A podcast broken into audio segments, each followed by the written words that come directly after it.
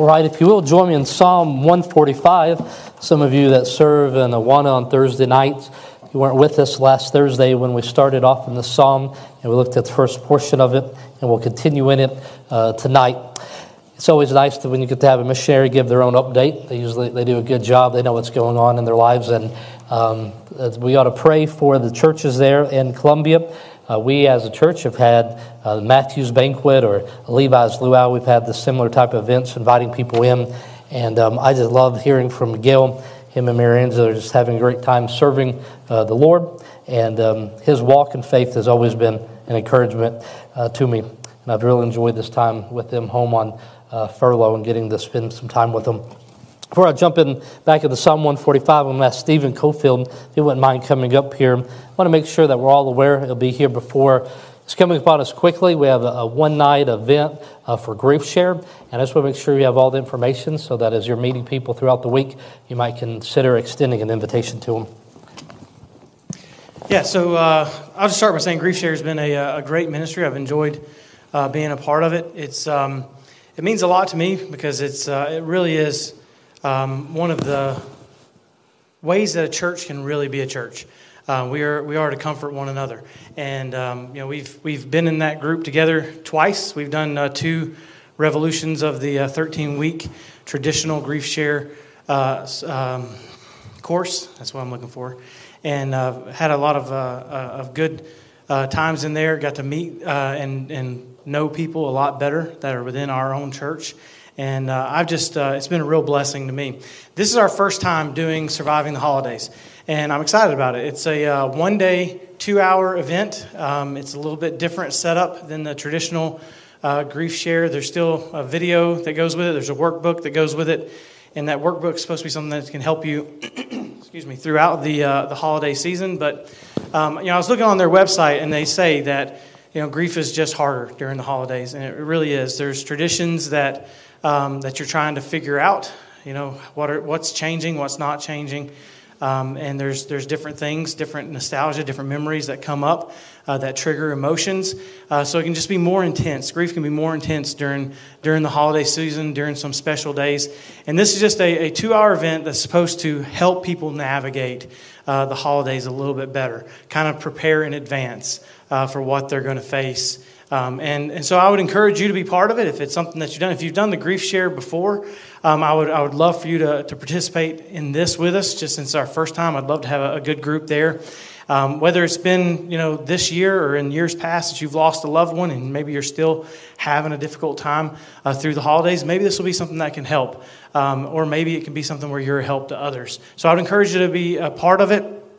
I would really encourage you, if you're going to be a part of it, please register online. You can go to griefshare.org. You can search and find our group, uh, griefshare.org, one word, search and find our group, uh, the Surviving the Holidays, and you can register right there. It, it really does help us to get a number for who's going to be there, and, uh, and, and through the website is the best way to register. I would also encourage you, please uh, let your friends, family, loved ones, people in your neighborhood that you know have lost someone, let them know about it. Uh, there, there, no doubt, there are people in this community that can be helped by this and um, and and I would I would love for them to find it, and you might be the person that helps them find it. So get a card, get uh, just the website would be easy. You can actually send an invite. So if you have their email address, you can send an invite, and it would send them to griefshare.org to our group to where they can register. So I'd encourage you to do that. Um, the other thing that I will say is that they do a, a really good job of giving the gospel um, through throughout the the grief share. Um, courses, the lessons, the videos, all through it, they find ways to clearly give the gospel. And I really appreciate that. And that's why I think that someone can come here uh, looking for help during the holidays for their grief, and they can find the ultimate comfort in knowing that their sins are forgiven. So uh, it's a great thing, it's a great ministry, and I'd appreciate if you'd help us get the word out. Amen. Thank you. We have a great team working in Grief Share, compassionate people, uh, but our confidence is found in, in the Word of God. It's all sufficient to help and point people to Jesus. And um, our, uh, you may know or may not know that uh, Miss Mary DeLuce that attended here uh, for many years, she passed away on Thanksgiving. So we ought to be in prayer uh, for John. And um, this Thanksgiving and every Thanksgiving will be difficult for him.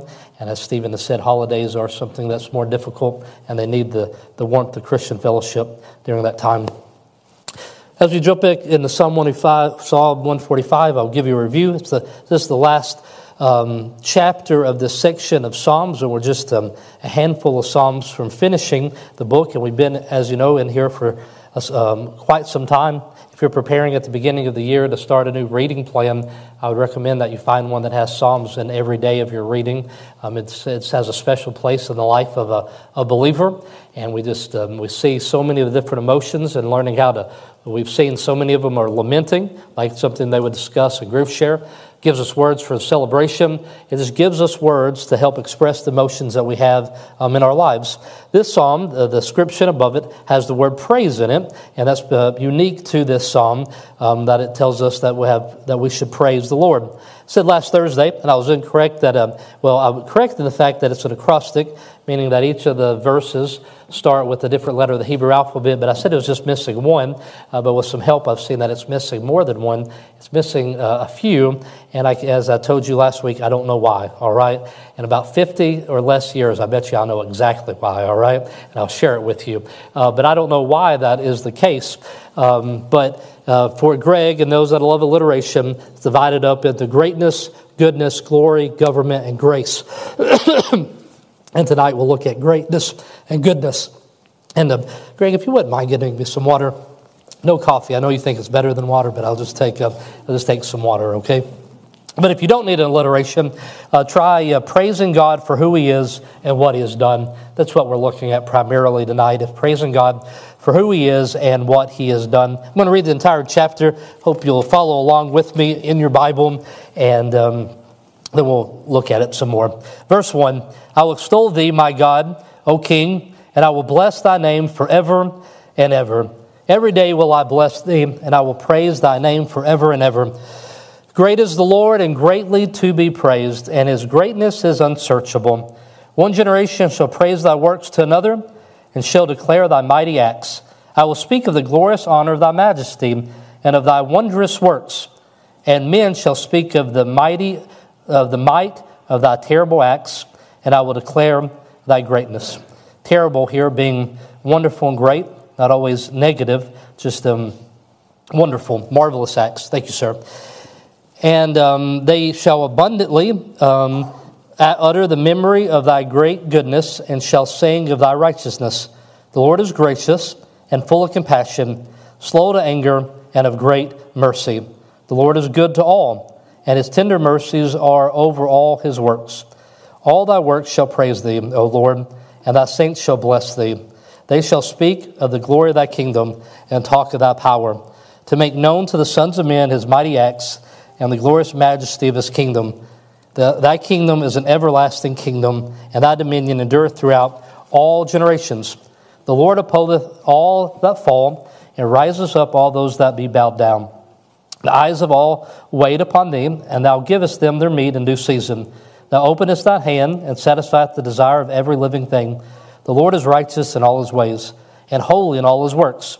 The Lord is nigh unto all them that call upon him, to all that call upon him in truth. He will fulfill the desire of them that fear him. He also will hear their cry and will save them. The Lord preserveth all them that love him, but all the wicked will he destroy. My mouth shall speak the praise of the Lord, and let all the flesh bless his holy name forever and ever. Tonight we'll continue looking at the greatness of God and how it is central to our lives the greatness of God and how it's central to our lives. Heavenly Father, thank you for your word. Lord, I thank you for the example provided here for us in seeing a prayer, an expression from David, Lord, unto you. And Lord, I pray that we would um, allow our hearts to be aligned by your word. Lord, as it's been sung, may we prepare room for you in our lives. May we prepare room for your work inside of our hearts. And uh, may your word have its um, desired effect in our lives. In Jesus' name I pray. Amen. So last week, when we were looking at how the, the greatness of God is central to our lives, David served as an example, looking at verse number one. He said, I will extol thee, my God, O King, and I will bless thy name forever and ever. We took note of the fact that David, he approached the Lord uh, with humility. He says, as the king, uh, of Israel, but when he addressed the Lord, he said, You are, um, O king, you are the king above everything else. Um, I am a father to my children, but he is the heavenly father.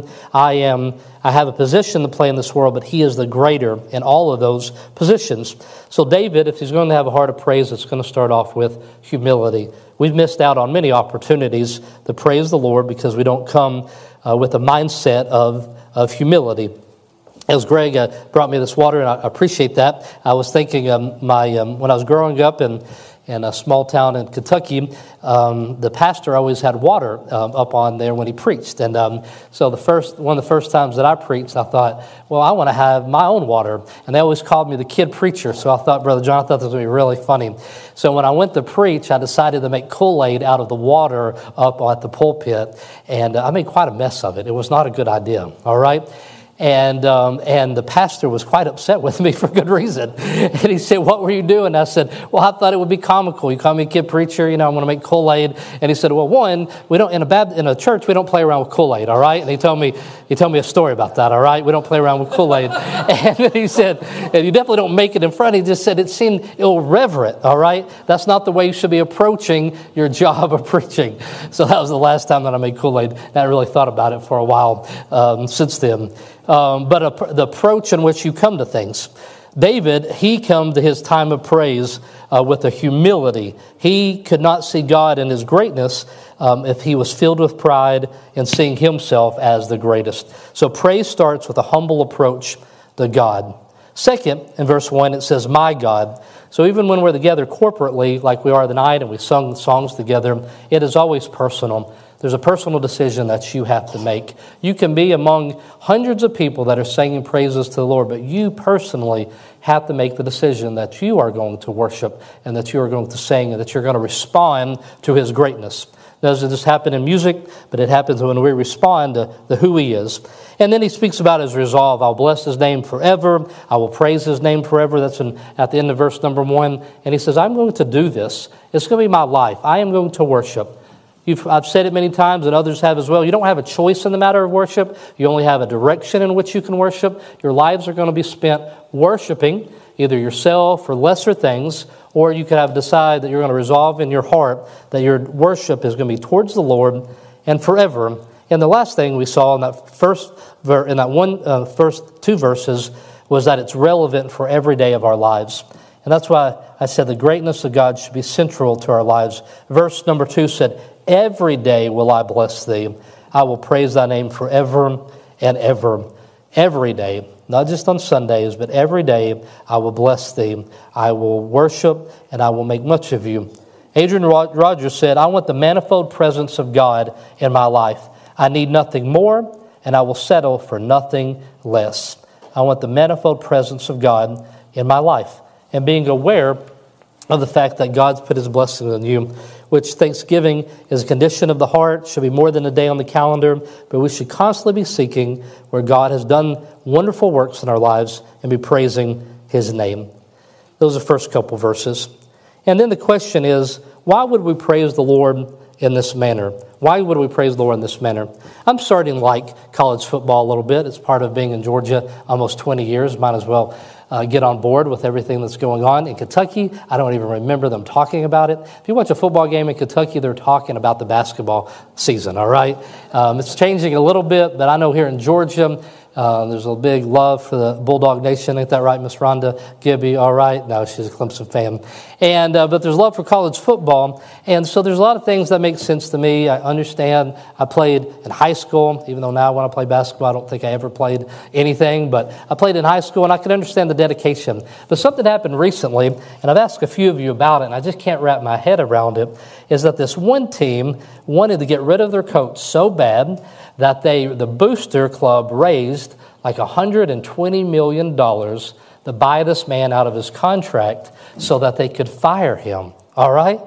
And um, that's just this, this mind boggling to me. It, it's amazing to me to consider that somebody might have wrote a check for $100,000 or a million dollars just simply so that when they watch football on Saturday, they don't have to see that coach anymore.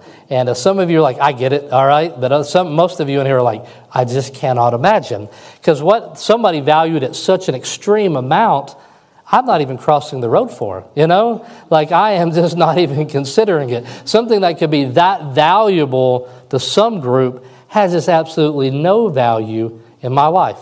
I respect that we all have different interests and different hobbies, and there's other things that I've I've never spent a million dollars on getting anybody fired from a job, but uh, I have other things I waste time in. But the point is the value system that is placed upon it. So the question is, and I would hope that people would look at my life and your life and they would say, I don't understand why those people put such a value upon it. Not because it's good that they don't know, but it's good that they know that we put a value system. Why are you guys giving so much of one of your days off on this weekend to be it with God's people uh, tonight. Why am I always seeing you coming and going? Why every time that I see you, you're running and doing something like this? We have a different value system, and it's based on the fact that we believe that the Lord is worthy of praise in this manner. He's worthy of a humble approach. He's worried of us giving our lives personally. He's, wor- he's worthy of us saying that I'm going to worship you with all of my days. He's worship of daily. Uh, uh, he's worthy of daily worship. So God is great and he's and greatly to be praised. Verse three. Great is the Lord and greatly to be praised, and his greatness is unsearchable. His greatness is unsearchable. You cannot exhaust it, you cannot know it all. God is holy, as it said here. Um, that's what we're looking at here. These two areas, greatness and goodness, they come out of the fact that He is, he is holy. God is unlike us. He is holy. He is distinct and separate. He is not superhuman. God is not a better version of you and I. He is holy and He is distinct. And when it comes to thinking about God, the Bible gives us so many scriptures to help us see this about Him. Uh, that where how um, even as now in heaven, in Isaiah chapter number six, when you think about holiness, this is a passage that you often get to where it says he is holy, holy, holy. And Lori, always think about how your uncle would always say thrice holy, uh, but I don't use the word thrice enough to pull that off, all right? But the thrice holy God, holy, holy, holy. Isaiah chapter 6, verse 1 In the year that the king Uzziah died, I saw also the Lord sitting upon a throne, high and lifted up, and his train filled the temple. And above it stood the seraphims which one had six wings, with twain he covered his face, and with twain he covered his feet, and with twain he did fly. And one cried unto another and said, Holy, holy, holy is the Lord of hosts, the whole earth is full of his glory. And it is showing us here the distinctness and the holiness and the greatness of our Lord. We, um, we, want, we are trying, the world tries to convince us that the path towards whole happiness is a separate path towards holiness. The Word of God and the religion and all that is trying to steal from your happiness, but that's not the case. They're not at odds with another. They're on the same path of following Jesus, wanting to live a holy life, which leads to happiness. As the Lord is separate, his greatness is unsearchable here. And that's what is being focused on here in the term greatness. It has to do with his holy distinctness. And his, his actions are worthy of telling the next generation. Verse 4 One generation shall praise thy works to another and shall declare thy mighty acts.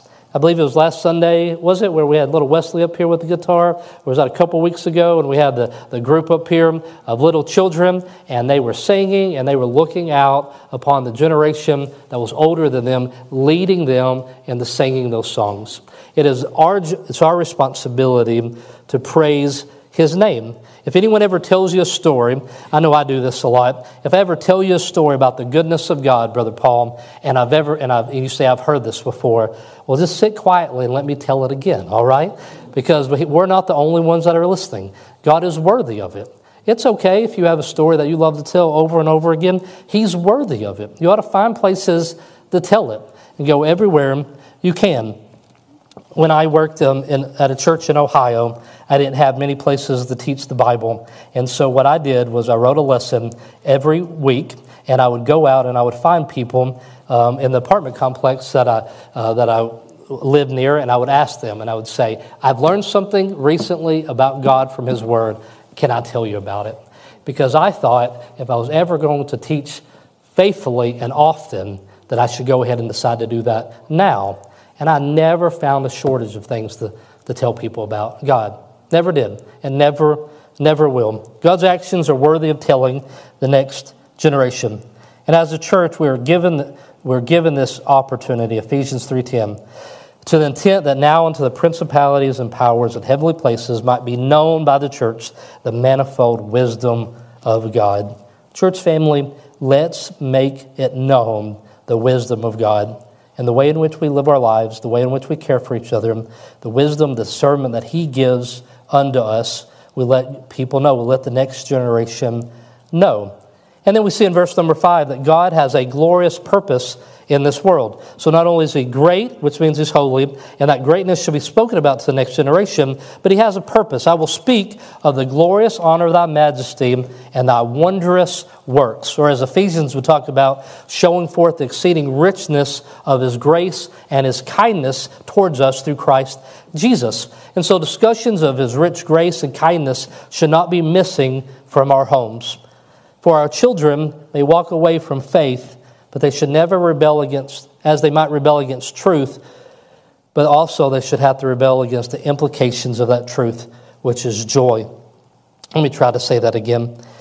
If people in our lives, they walk away from our uh, understanding and our faith, they should not only be rebelling against the rules in which we live by, but they should have to rebel against the joy that we have in knowing God's word and his wondrous works.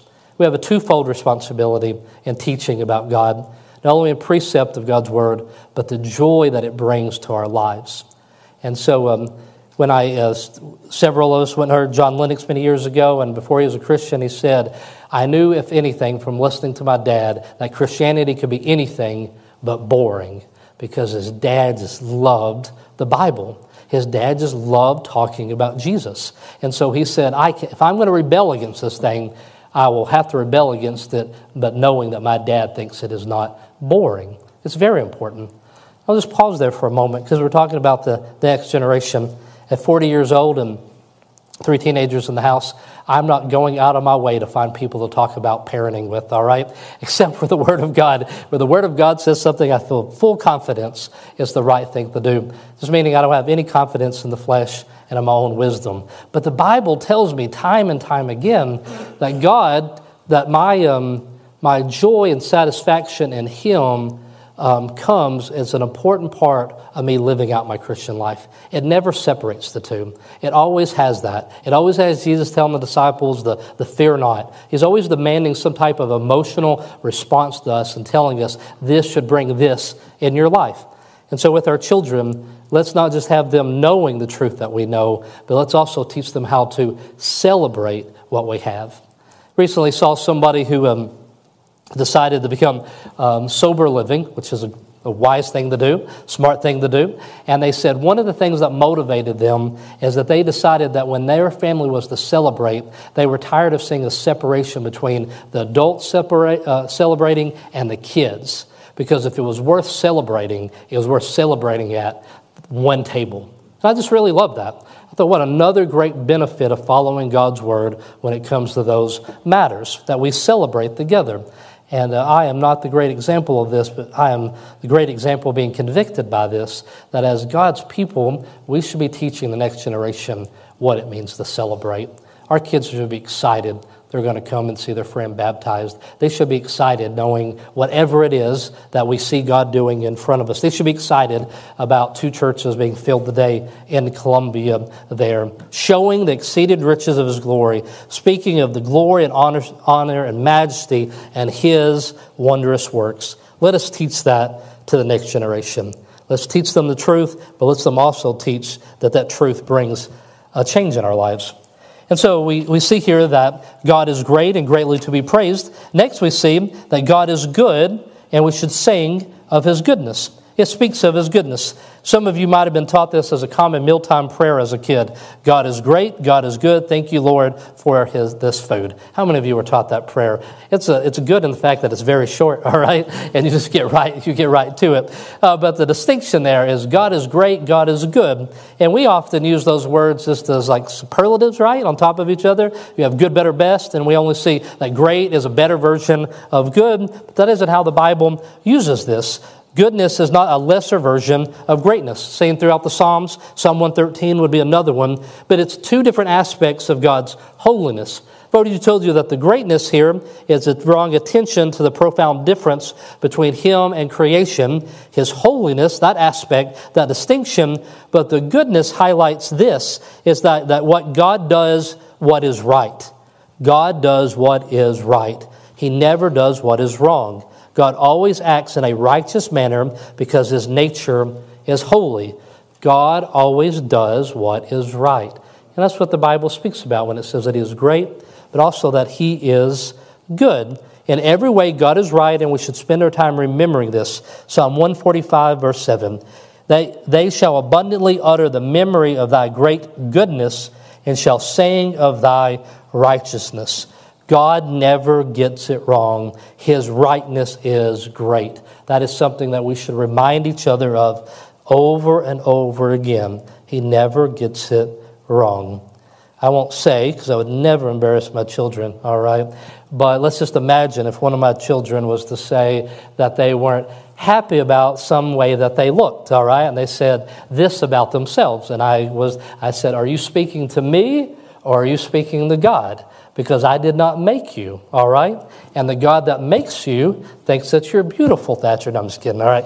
He's handsome, all right? It's not him. Um, um, but he, he believes that this was right, okay? And so we don't question his rightness in that, all right? He did it in the way that he saw what was right. This is goodness.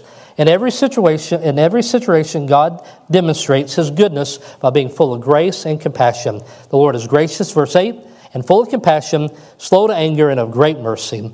And so in life, everywhere you go somewhere, people are asking you, Did I do a good job? You know, you, you go up to the counter and you order something, and then they're like, Can I ask you five questions for a survey? You get off the phone with somebody, and they're like, At the end of this phone call, there's going to be a brief survey. You leave the restroom at a nice, very fancy gas station like Buc-ee's, you know, one of those places, and when it has a little smiley face, and they said, Did we do a good job? Everybody is like a insecure little kid, always wanted to know, Did I do a good job? Did I do a good job? All these surveys. God always does a good job. He is always gracious, he's always full of compassion, and he's always right. And we say that he that is good. God is always good. Verse 9. The Lord is good, always right, to all, and his tender mercies are over all his all his works. In the New Testament, we say it like this: that ye might may be the children of your Father which is in heaven, for he maketh his sun to rise on the evil and on the good, sending rain on the just and on the unjust. God is good to believers and unbelievers. Last week, people could have been ungrateful towards him, and they offered no thanks, and he allowed them to live. He still gave them breath. He still gave them time. He still was patient unto them. He still watered their gardens. He still was good unto them, full of compassion and slow to anger and of great mercy. And every movement that God makes is worthy of our praise. Verse 10 All thy works shall praise thee, O Lord, and thy saints shall bless thee. All thy works we will praise these. All thy works. If God has done something in your life you do not understand, it is just that you cannot see what he is doing. It is not that he does not have a plan. All his works are praiseworthy don't see Coach Elrod here tonight. If he was here at Whitney, me and him would sing a Patch the Pirate song together. And we would sing about God never moves without purpose or plan. Man, if I was Jeff Bush, I'd just belt this out right now. You know, the singing preacher that he is. I even practiced for you guys. I thought I was going to sing, but I can't even hear myself right now, so I'm not going to even try that, okay? God never moves without purpose or plan. When try, I'm going to read the, cor- the verse to you, and we're going to sing the chorus. A little compromise here, okay? That's not the word I'm supposed to be using, but a little compromise won't hurt us here. When God never moves without purpose or plan, when trying his servants and molding a man, give thanks to the Lord, though your testing seems long. In darkness he giveth a song. Do you know the song? Oh, rejoice in the Lord. He makes no mistakes. He, make, um, he knoweth the end of each path that I take. For when I'm tried and purified, I shall come forth as gold. I was going to sing it, but I'm not able to. All right. But what a wonderful thought. God never moves without purpose or plan. Oh, Patch, he got that right, didn't he? And so in that verse here, all thy works shall praise thee. His works are praiseworthy.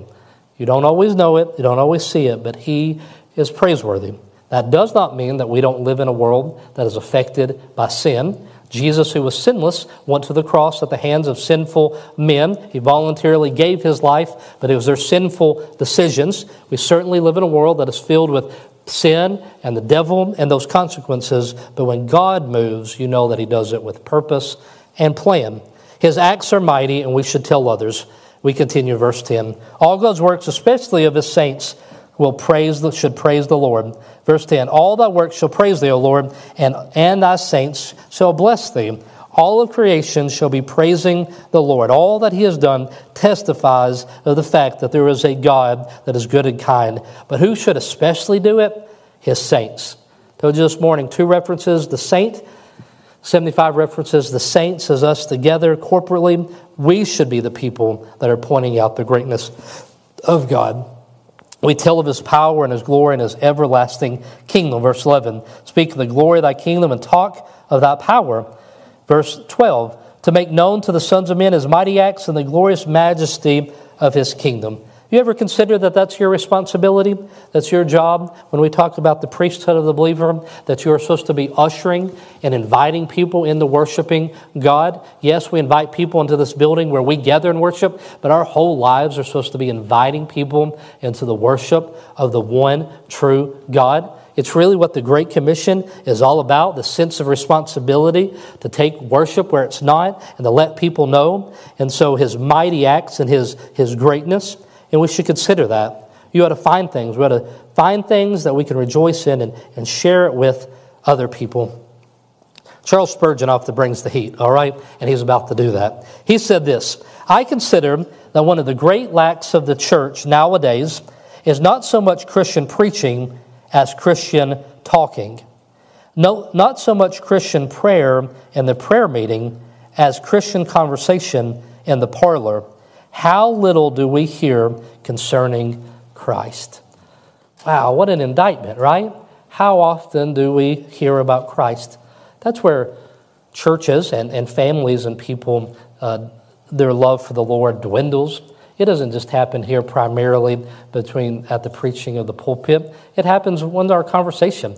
It happens when what Miss, what my wife and Miss Jita or, and, Miss, and Val are talking about on the way up to a wedding and coming back. And uh, Miss Jita's there, so I'm sure everything's okay. All right, but I have no doubt they're speaking about at some point. They're speaking about the things of God because that's what God's people do. And we ought to be so intentional about it.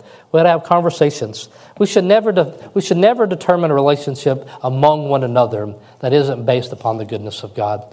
So we have friendships in here, and we get caught talking about things. And um, Stephen's always wanting to talk about how great my, uh, my, my fried turkey is, but you know, Stephen, we got to talk about other things sometimes, all right?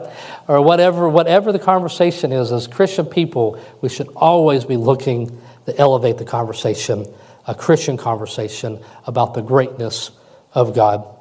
Added to their praise is this thought, verse 13 Thy kingdom is an everlasting kingdom, and thy dominion endureth throughout all generations. We will praise forever, his kingdom will last. One reason why praise shall continue forever is because God's kingdom will last forever. F.B. Meyer tells a story about a mosque in Damascus that was once a Christian church and it was plastered underneath, um, but then a stucco went over it, and um, you could barely see it uh, uh, by the stucco. But it was these words here: is that His kingdom, Thy kingdom, is an everlasting kingdom. So there in Damascus, on the side of a mosque with stucco hiding most of it, is this verse: is that kingdom is lasting. Thy kingdom is an everlasting kingdom, and it's so fitting because you think in moments that it's not, that it's not going to happen, that he is lost, but that is most certainly not the case.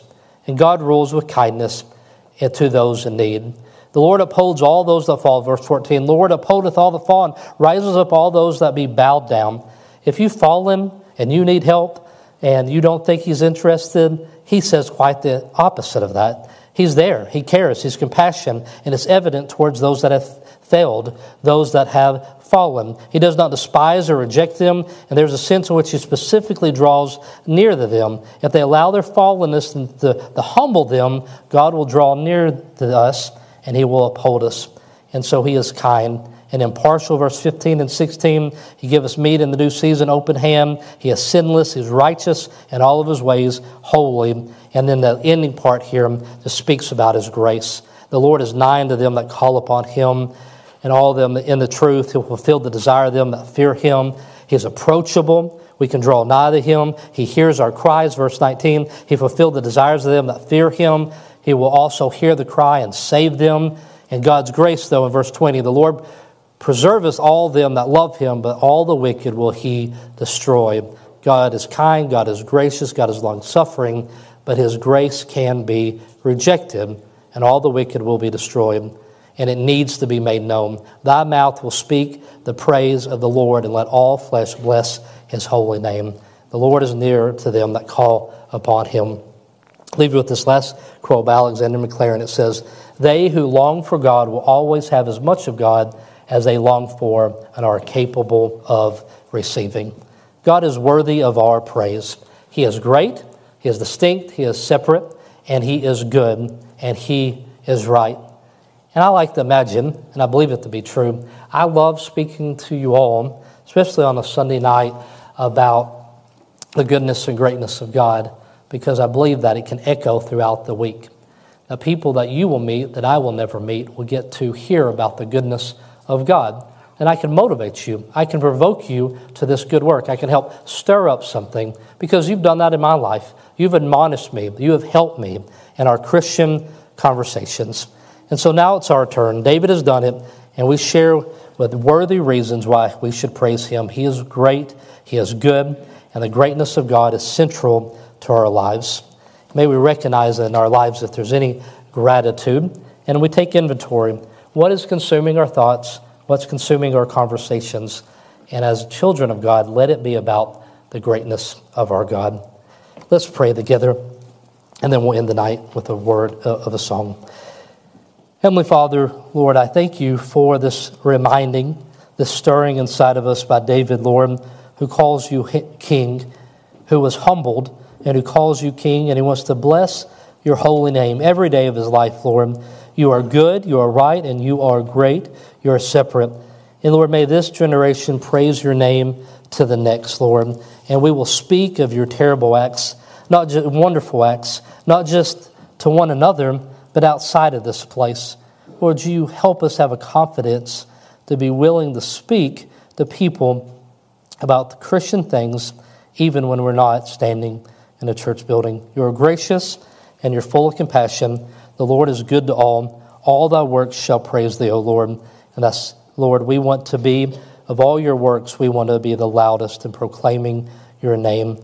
Lord, we want to make known your mighty acts and that your kingdom is everlasting. And we thank you, Lord, for being so kind and so compassionate towards us and hearing us when we have failed, when we have lived our lives ungratefully when we have not used our lives and our schedule and our resources and our mouth to make much of you, you um, have been long suffering, patient, and you hear us, Lord, when we cry out for help and you draw us nigh. And Lord, may our mouth speak the praises unto you, and all of us, Lord, make much of your holy name. In Jesus' name I pray. Amen.